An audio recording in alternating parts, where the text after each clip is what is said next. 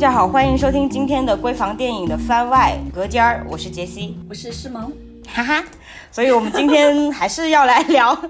就是演员请就位，我们也预告过了，就是说我们会就是根据演员请就位更新的节奏，我们也会跟着一起来聊，就是大概周更或双周更这样吧。所以我们现在最近很新鲜，应该都会周更。对对对。我们按照节目的顺序聊一下，不，不是我们有顺序吗？我们先各自说一下对这期节目的观感吧，要不我先说。可以呀、啊，好，好明显的搭配的那个没有啊，因为我本来以为你会什么先说、嗯，你上次就是猝不及防，然后现在我本来以为你会叫我，然后你就说要不我先说，那我就觉得可以啊。然后你先说，哦、呃。我这一期的观感就是，我觉得这一期可能有一个主题叫做演员到底适不适合这个角色。嗯，我觉得好明显哦，这一期、嗯、就其实有两个片段很明显，一个就是《甄嬛传》的那个片段，其实那个女孩子演得很好，就是大家都看得出来嘛。嗯、但是因为她和甄嬛这个角色，她实在太不适合甄嬛这个角色了，然后让就让人感觉完全没有办法入戏，就感觉这个女孩子是不是走错片场了？然后接着就是上一期哦不不是上一期就是海选期间那个，对对对，第一轮那个我我我想哭但是我哭不出来那个演员金智英那个贺开朗对吧？要点名啊！嗯，我们每一次点名怕被骂，虽然然后他就他就很很契合昨天这个角色，他他那种本人自己就是具有的那个木讷，就很好的契合进了那个。那个那个那个片段里面，而且我很喜欢他这个片段那种舞台剧的处理、嗯、舞台剧式的处理、嗯、我觉得看看得还蛮舒服的。对，这个片段是我今天就是这一期最喜欢的一个一个故事吧，我打算去把原、嗯、原片看一下。嗯，我觉得他他其实有一种隐喻的感觉，他这个片段嗯就是好，就是到底什么是精神病？就是那种是不是是不是你们过平常的日子，所以我不正常呢？就是那种感觉。嗯，我觉得可能是因为我刚刚看完第一季吧，我就觉得第二季陈凯歌难道是来抒情的？每次每次他一。一开始讲，然后背景就开始钢琴曲，就开始噔噔噔，有时候还有交响乐，然后就，然后我就，而且他他他这一他，我觉得他这一季的点评比上一季，我觉得就是可听点没有那么多，就感觉好像他就是，嗯，不知道怎么说，我就觉得他没有上一上一季好了。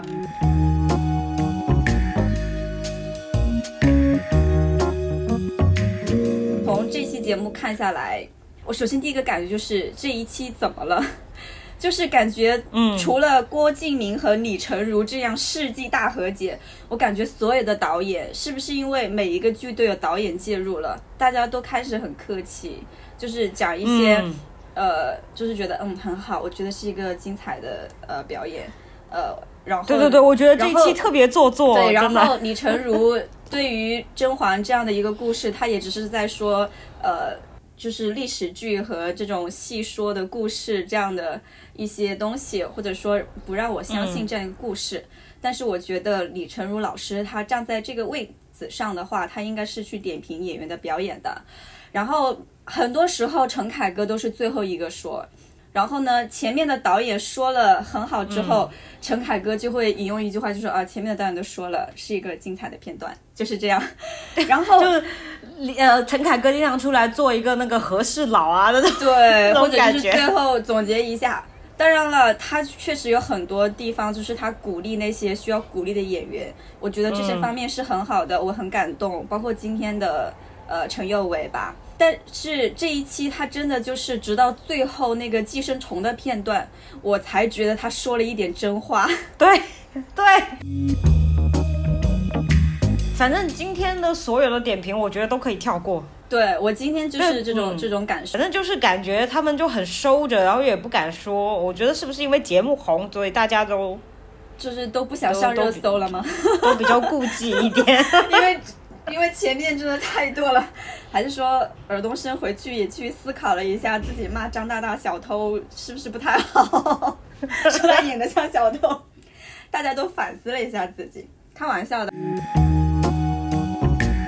郭敬明的那个天才枪手，我个人就觉得特别不对劲。你是觉得拍的不对劲还是就是呃整个点评的氛围？因为我我看到这个作品的时候、嗯、呃其实我觉得这个作品真的从演员到他的拍摄都很一般，就特别一般、嗯、他没有一个地方是打动我的。他他想说通过换服装，然后通过镜头的，通过一些道具的这样转场，然后去去表达，好像他们做了一个很大的工程，一个很难完成的一个、嗯、一个剧。但是其实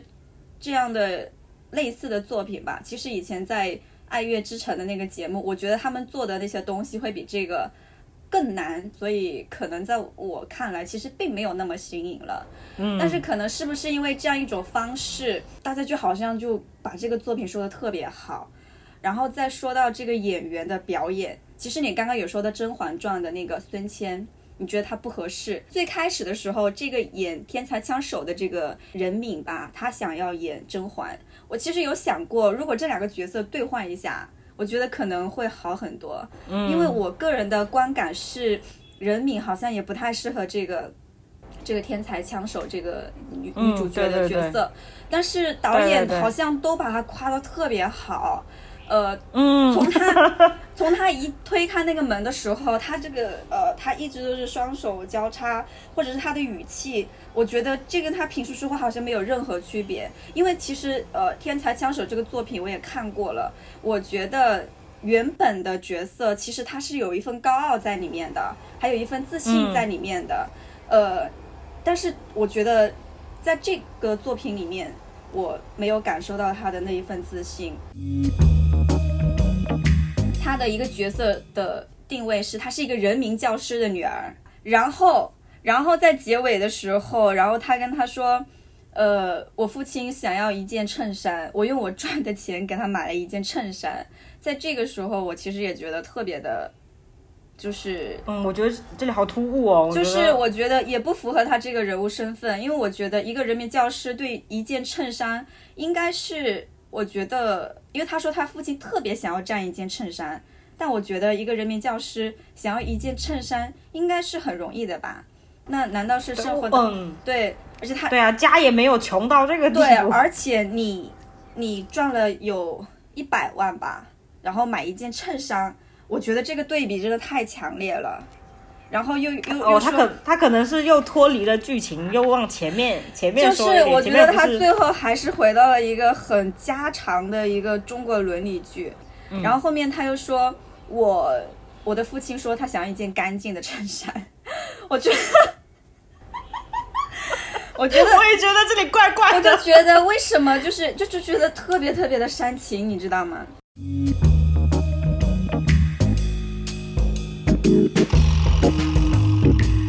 刚才我们也说了，这个形式被他们夸得天花乱坠，实际上也不是什么新鲜的形式，嗯，就是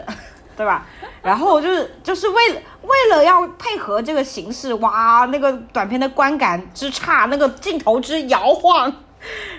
我是觉得这反正没必要这么改。就是我觉得跟郭敬明的性格也有关系，就是他不爱炫耀。对，哎，这个你这个感受跟我真的有一点像。播完以后就是四、嗯、四个人都 都, 都在夸赞的，对，然后我就懵了，我说嗯，难道是我的审美有问题吗？我本来还等着就是能有一个导演可以说一下，就是至少跟我类似的看法能说一下，因为就算它是一个再好的作品，是不是也应该有一些缺点的、嗯、但是没有，我没有。对啊，而且有一个有一个好明显，就是他们不是第二次坐进那个隔间里面，嗯，坐进隔间坐进坐进那个隔间里面，就是那个镜头一对，人民那边的那个那个亮度是低的，然后就现场摄影师现场调了亮度，你知道吗？然后我就哇天啊，我心里面说不要搞这样，就是因为两他他不是两屏吗？嗯，然后男主这边明显比比人民这边要要、嗯、要亮一点，然后摄影机就就那个画面突然变亮。我觉得好难受哦。就说到这个，我想到昨天就是他们话剧两个人对话在精神病院对话的那个场景，你还记得吗？嗯。然后呢，嗯、其实我很喜欢就是呃贺开朗就是男主角的这个镜头，他在坐在床上，包括他站起来说话的时候，那个灯光其实镜头我觉得是 OK 的。可是当两个镜头一对比的时候，男演员这边是比较暗的，然后女演员这边就突然变得很亮，然后镜头又一直这样切一直切，可是他又在同一个场景里面，我就觉得特别挑，就觉得很不仔细，就是你在同一个场景里面为什么营造出了两种不同的效果。嗯，因为啊，因为这节目真的太急了，我是觉得他用了一种不不太适合的形式，我觉得不如给多一点时间，每一次都拍一个小短片算了，就每次都只给一天，然后大家就操死操活。对啊，结果出来也就是这样而已，然后，然后就变成最大的看点是看大家撕逼。结果今天没撕，我还蛮失望的。对啊，说我们今天没撕，点评也不好看。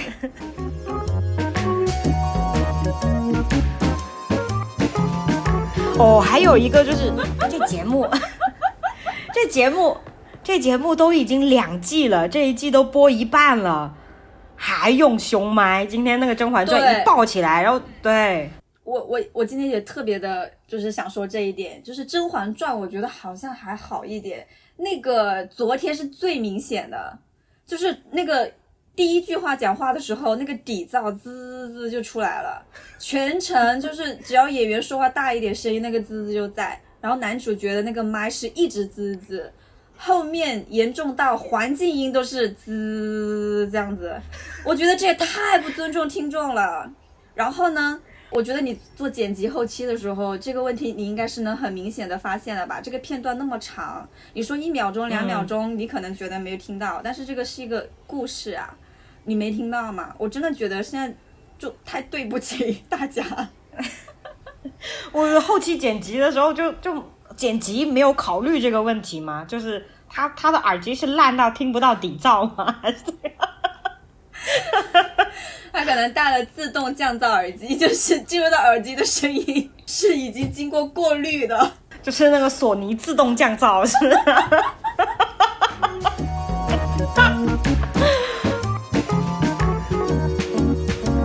好，我觉得我们节目还有什么要说的吗？要不我们就引入下一个话题。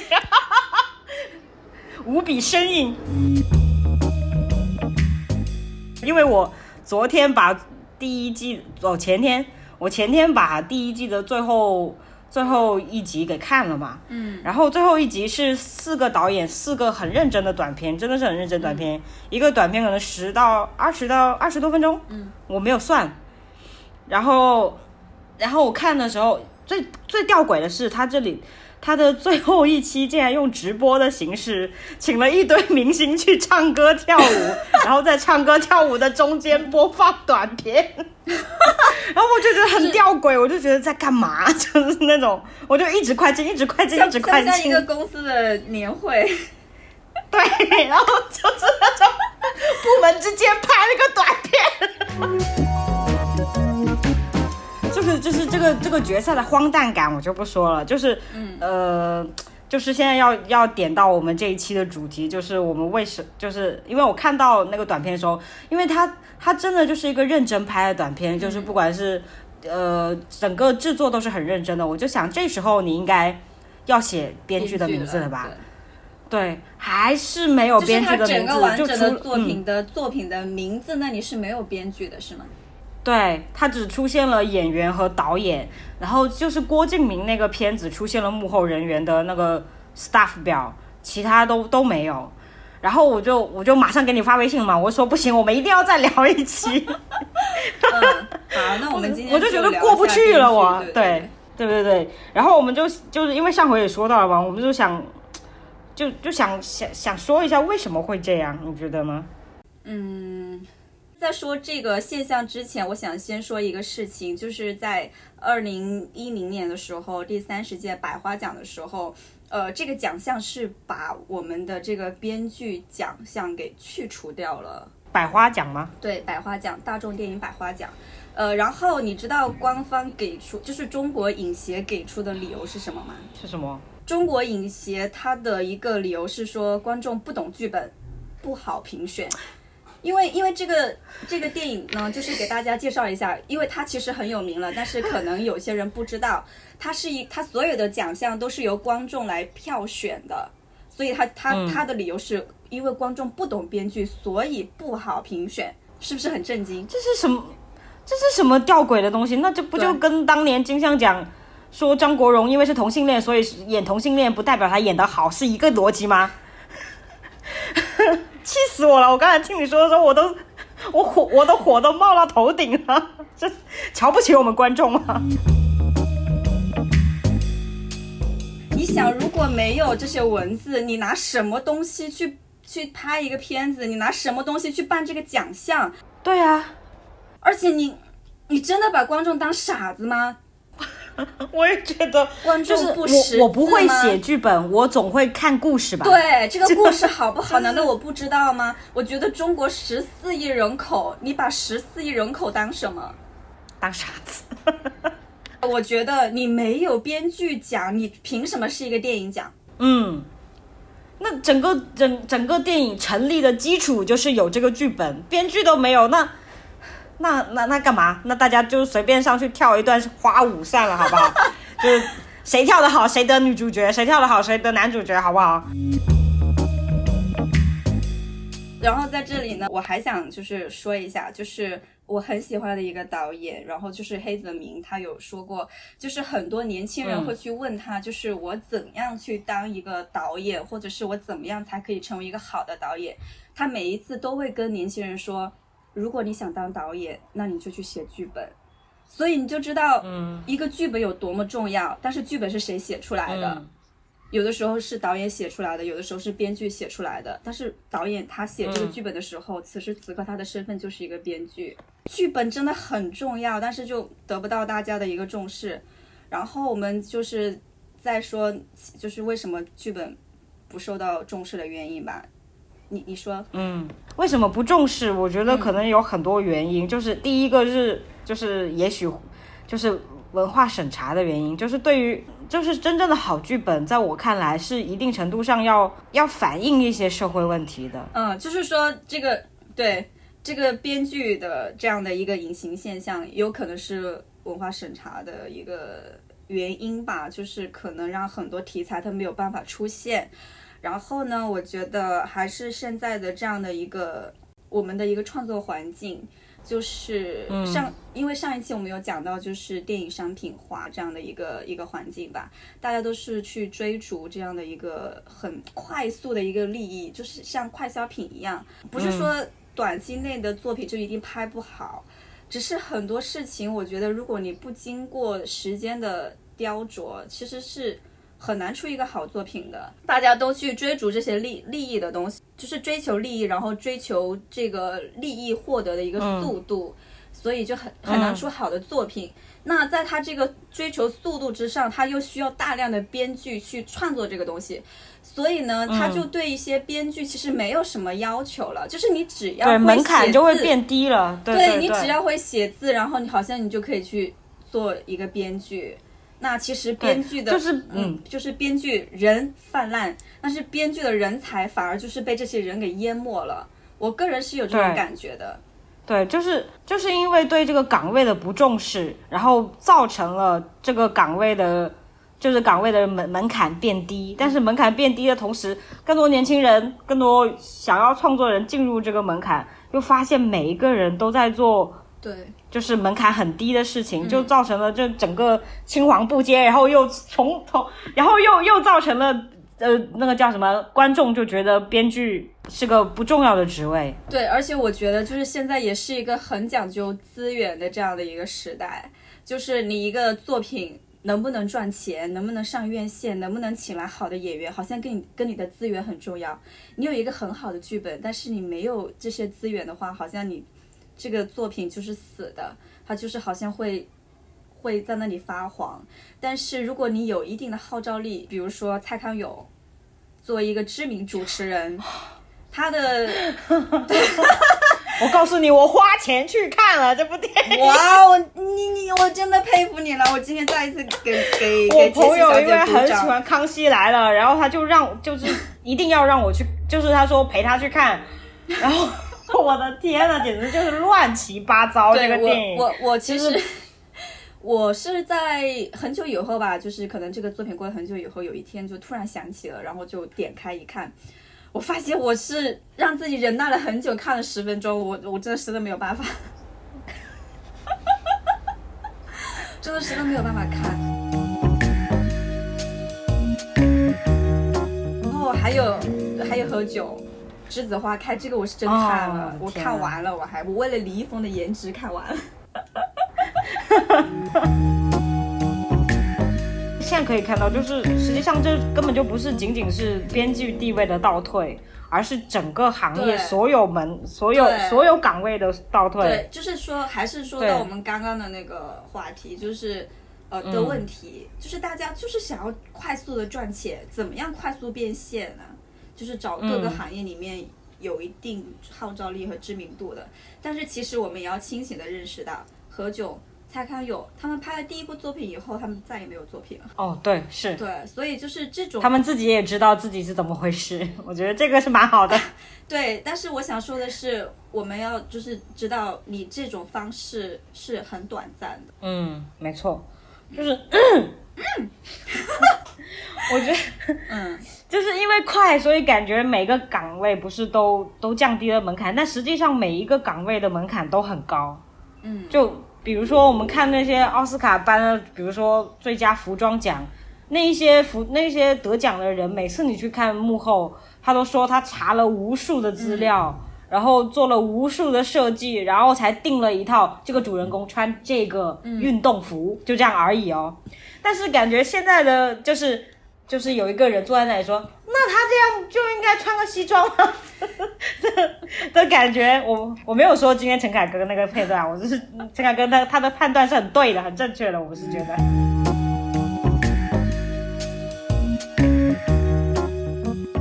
就是你就觉得很莫名其妙，就不知道为什么大家都认为自己能进入影视行业，就是所有人都认为自己可以编剧，所有人都认为自己可以导演。对啊，这在我们工作当中不就是很常见的吗？对对对，就是甚至有客户跟我直接跟我说，嗯，我觉得我就是这部片的导演，我就懵了。我那天我前几天就是去拍摄的时候，就是前天吧，然后呢就是临时改一场戏，然后就去一个店里面，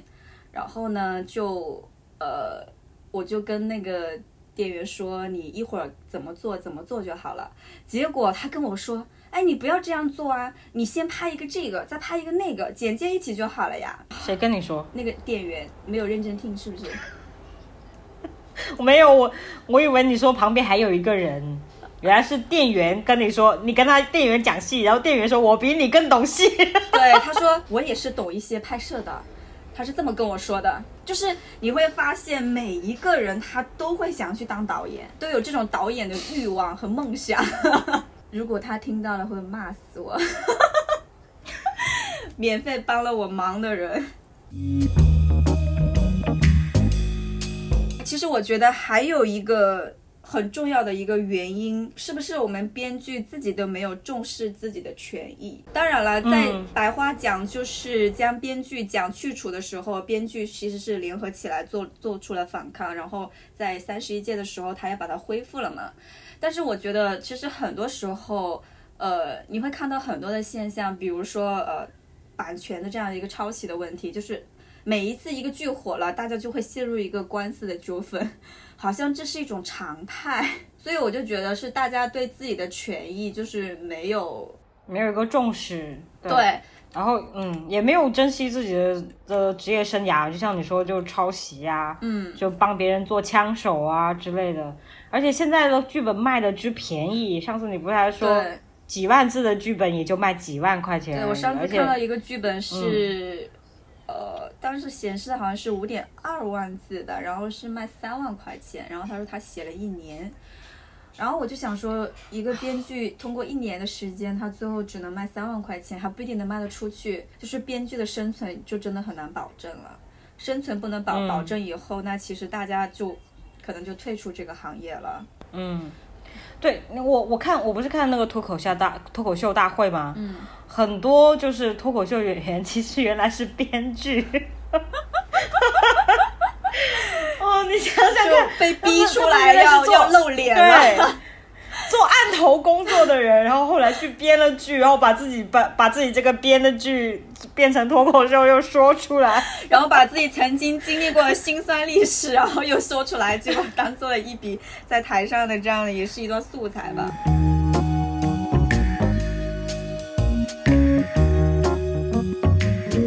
其实我就是很明显感觉到，就是被隐形的不只是编剧嘛。就是嗯，看灯光啊、摄影啊、录音啊、服装啊、美术啊、化妆啊，这些岗位每一个都各顶各的重要，没有谁是不重要的。对，其实电影也好，电视也好、嗯、或者电视节目，其实都是一个，我觉得是一个很综合的艺术的，每一个工作者都非常非常的重要、嗯、哪怕他是一个、嗯就在现场给你买饭的，或者他只是、嗯、呃站在你身边，有的时候给你送杯水的。对，没错，就是就是感觉好像，因为我们整体文化中对于个体的那个不重视，就是我们集体主义嘛，嗯、对个体的不重视，就证明就感觉好像没有出现在目前的人，就感觉不存在一样。然后这个又又导致了我们很多解，就是因为很多人。不像我们看的那么深嘛、嗯、大家就看不出这这一集的灯光很别扭，大家也大家也不重视这这一集的布局，这一集的布景，我们真的觉得嗯，为什么这个都是要摆在，其实我们我我不相信我们不能做出严丝合缝的布景，我也不相信我们不能做出那种呃这个人的身份，就是我觉得服装也很重要、嗯、就比如说啦，我觉得服装很重要，比如说他这个人如果他是个乞丐，他应该乞丐到什么程度？他是一个、嗯、其实我觉得乞丐也是有阶级的，就是、嗯、了解的很深入，对，有一些 对, 对所以所以说他他是一个什么样的乞丐，这个乞丐应该穿破烂到什么程度的衣服、嗯、我觉得都是一个讲究、嗯、但是感觉好像我们的我们国内的戏的乞丐就是穿件旧衣服。对吧，那种感觉就是就是大家都对，因为对岗岗位的不重要，所以出现在屏幕上的东西都很不讲究。我有看一个那种很很短的那种访谈，然后他们就采访了一个场记，嗯，就说就是一般就是我们对那种什么呃什么美术啊灯光，我们就是一般人看了还是觉得也能看出一点东西，但是场记到底是做什么的呢、嗯、那天我看我真的觉得惊为天人，原来场记要做这么多事情、嗯，他除了要记什么记那些场就是进号啊、嗯、打板啊，他还要记就是每一次咔的时候你停在哪个位置、嗯、镜头停在哪个位置、嗯、然后一开机他要校对说到底对不对，然后咱们再开机。我觉得这是一个非常厉害的能力，就是一般人都做不了，我真的是这么觉得的。嗯嗯，对，所以怎么说，我觉得大家所以我觉得就每一个人都那么重要，怎么大家都不见了呢？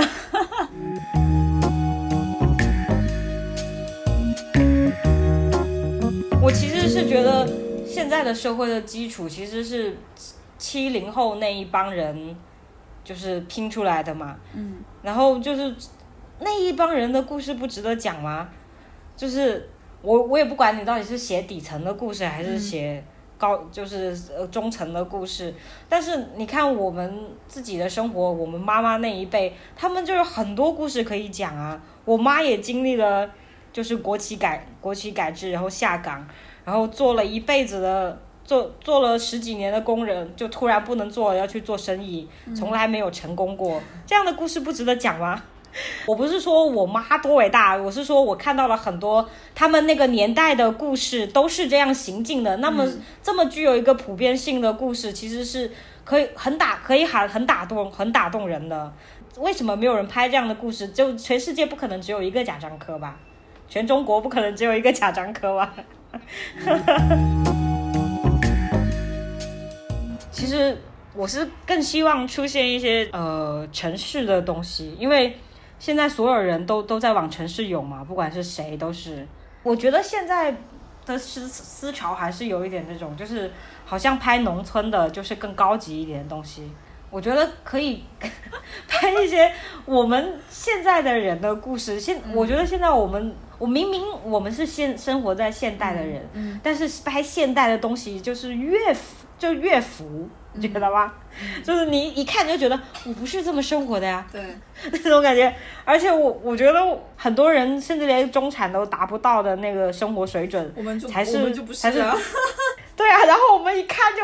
就觉得这到底是谁的生活，就你真的拍的是现代吗？我之前是好像有看过一个人有写过一句话，就是说其实我们的很多人生活都像贾樟柯电影里面的画面。我我觉得这个是很有道理的，就是我们其实大部分人是普通的生活，我们的家没有那么豪华，就是很多平凡人的审美是达不到那么的好看的。就是现在很多电影和电视剧、嗯、特别是电视剧里面，每个人家里好像都布置的特别好看，那种好看又不好看，就是觉得它好像不是很真实，好像是一种刻意的摆设、嗯、让我感觉不到生活的气息。呃，日剧啊或者台剧啊，他们那些可能摆的比这个更好看，但是我会觉得那个是很有生活气息的一个布景，就是感觉好像布景也是一个很很很低的的的门槛一样。你看别人都会都会去说什么什么哦，因为这这里为什么要放一个枕头，是因为他们两夫妻经常在这里坐、嗯、但是但是如果如果到到了那个呃抱枕不是枕头之类的，就是如果一个客厅、嗯、一个客厅为什么要，就是你会看到很多国产片都是放一套家具在那里、嗯、但是如果你去看其他地方的片，你就会发现那些那就是沙发还是沙发，但是抱枕可能就是不是一套的。嗯，是因为如果我在街边上看到一个好看的抱枕，我就想买一个回家，对 的, 的感觉，你才觉得哇，一下子这个、就是、这个这个沙发就有了生活气息。而且我会会想到这个人物，他是一个很完整的人物，在我从镜头里面看到他这个人的时候，他之前就是有生活痕迹的，他是有故事的、嗯、而不是我只是看到他这一段。对，而不是我住进了一个样板房，我不知道这这个人前面到底发生了什么事情。对对对，我觉得这一点是非常重要的。对，所以我觉得现在人是不是就是因为我们的影视剧太不真实了，所以很多人是不是缺少对生活的观察？因为连编剧都没有去观察、嗯、我们又讲到编剧其实你有没有发现，就是我觉得呃，就是今天这几个作品嘛，一个是昨天，一个是门徒，这两个作品是我觉得今天两个里面就是我觉得比较好的一个作品。就是门徒这个剧本是很完整的，然后那个、嗯、昨天其实他的故事也是交代的很清楚的，然后台词上我几乎没有觉得说是可以让我笑场的台词，没有说我、嗯、就是那种我爸想要一件衬衫，还有那个甄嬛传我好开心啊甄嬛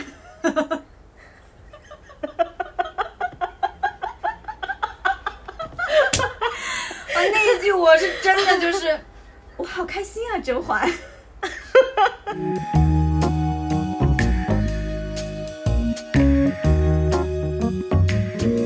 所以其实我觉得就是一个剧本是非常重要的。而且现在现在不是说其实改编也需要编剧有功力的，不是说改编你就对你就你就韩一中就可以了。你就发现现在很多改编的片真就韩一中连分镜都一样然后就大家大家还不知道他是韩一中的时候，还觉得哇这个电影拍的真好一番，然后一去看韩版一模一样，除了演员不一样就那那这部片为什么还要需要导演，只需要一个翻译就可以了吧哦，那个杨幂演那个那个那个韩国改编的那个电影，就是请原来韩国那个那个导演过来拍，然后那个导演就拍了一模一样出来。啊，这个导演也很不负责任，好吧？对呀、啊，我就觉得你你你你你真的是就是来敷衍咱们，真的对呀、啊，就感觉很不尊重这边的。你你又拿了钱，然后你要拍个一模一样的，那有什么意义、啊？但是这个又充分证明导演很重要。然后你在那里看，你就觉得杨幂好像有点演技。就是我觉得其实今年我也不知道怎么总结，我觉得大家更更重视一下自己吧就是从业人员更重视一下自己的岗位，我们观众更重视一下自己的选择的权利、嗯、大概就是这样。对，然后要记住你花的每一分钱，然后你的每一次点击量，其实真的你都是付出了，都很重要。 对, 对对对所以嗯，还要做一个总结，就是不知道今天剪出来的效果会是怎么样。如果大家觉得没有